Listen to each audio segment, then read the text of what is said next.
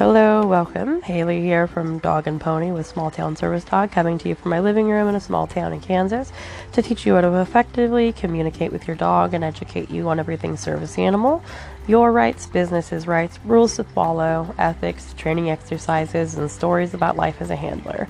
I'll answer questions directly and try to stay as unbiased as possible. I will be posting YouTube videos breaking down each lesson as we go.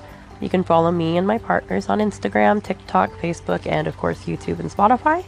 I wanted to take my talent and knowledge and put it to good use, helping people out that are disabled and might not otherwise have access to the in depth training and inside information regarding service animals because let's face it, the service dog community not always the most supportive. But know that I am rooting for you and your dog. I want you to be successful. I want you to I want to provide the most accurate and unbiased information available for people like you and I who have chosen to use service animals to mitigate our disabilities. I began training when I was about 10 years old following an attack where I had had half my face bitten and nearly ripped off by a neighbor's Rottweiler. I never wanted to fear, feel that type of fear or confusion ever again, and more than anything, I wanted to know why it had happened and how to prevent it from ever happening again. I loved dogs, and the incident broke my heart more than it hurt my face. I started doing 4 H and reading as much as I could um, and get my hands on to understand dogs better. I read every dog book in the local library, and they eventually even started ordering books about dogs specifically for me because I spent so much time there reading about dogs. My mother got involved in local training groups. We went to dog shows, obedience competitions, training classes, and eventually even started entering our own dog into things to gain experience. At one point, my mother was informed about service dogs, and we soon learned about all the things that they could do. Prior to this, we thought, like the majority of people in the United States, that service dogs were only used by blind people. We didn't know just how much dogs could really do. Before long, we had worked together and trained Comet, my mother's rambunctious Sheltie puppy, as a service dog to help her with her newly diagnosed diabetes. In the years that followed, I continued to stay deep in the dog community, learning all I could. And as the internet became more accessible and the service dog community grew, I joined group after group to take in as much information as I could. I knew I wanted to train dogs. When I was 14, I began training my first personal service dog. In hindsight, this dog was not the most suitable for service work, but we made do and eventually had him trained well enough and he began going with me to high school. I paved the way for the future handlers at that school, and they still to this day have and use the large binder full of information I provided them when confronted with questions about service animals. Bear, my first service dog, guided me through to the end of my junior year, but by the end of my senior year, he was already being phased out and my new service dog Pepsi had taken over, eventually walking me across the stage to collect my diploma. I have no doubt that if it weren't for my dogs, I would have never finished high school. I moved around living place to place before I ended up back with my mother, who at some point had become corrupt and started going down a greedy path of deceit she began scamming people and giving people false hope and false promises, sending out dogs that were subpar and skirting around the rules to get what she had wanted.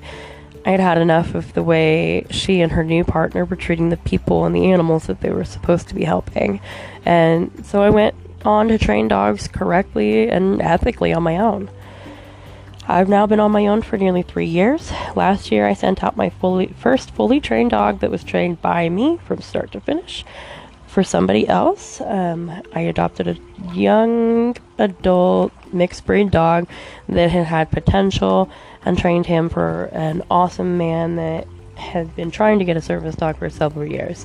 This gentleman had suffered a trauma overseas as a private contractor and upon returning home had no access to the tools that a formal combat vet with PTSD would have access to because he wasn't a soldier and never had been active duty military. He was having trouble finding anyone to take him on and train him a PTSD dog. And so we gained a friendship, and Ramses was trained to help him and give him the freedom that was stolen from him by his PTSD. I am all too familiar with PTSD, CPTSD to be exact. I too have non combat related PTSD, mine from abuse, I won't go into detail here, but uh, to put it lightly, I've probably had more than my fair share of traumas, and up until recently, I was stuck in an abusive relationship. I am now free of that life and working on rebuilding my life as well as my confidence and building a loving family of my own. I have an almost four year old daughter who is amazing and so smart and also such a good helper. You'll be seeing a lot of her pretty little face because she eh, has her mama's love for dogs for sure. I am currently now working with a puppy to hopefully train for someone in the future.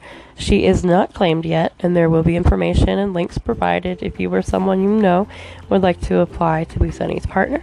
I adopted Sunny from a man who had an oops litter of pointer and border collie puppies up on Craigslist. Sunny has been with me since she was eight weeks old and came home the Sunday that daylight saving time started. That's the name. Sunny is now about six months old and has down her basic commands like sit, down, stand, wait, stay, heel, etc. Uh, she has a pretty good recall and is really is ready to begin a little more strict training, which I hope to share with you all. Thank you for joining me today and listening to this introductory episode. Next episode will be more in-depth look at my training styles and methods and what my overall view on training dogs really is. And we will learn more about this small town service dog and training, Sunny. Thanks again for listening today, and I look forward to helping you train your dog or whatever it is that you are wanting to learn. I hope I can answer all your questions. Um, until next time, uh, out.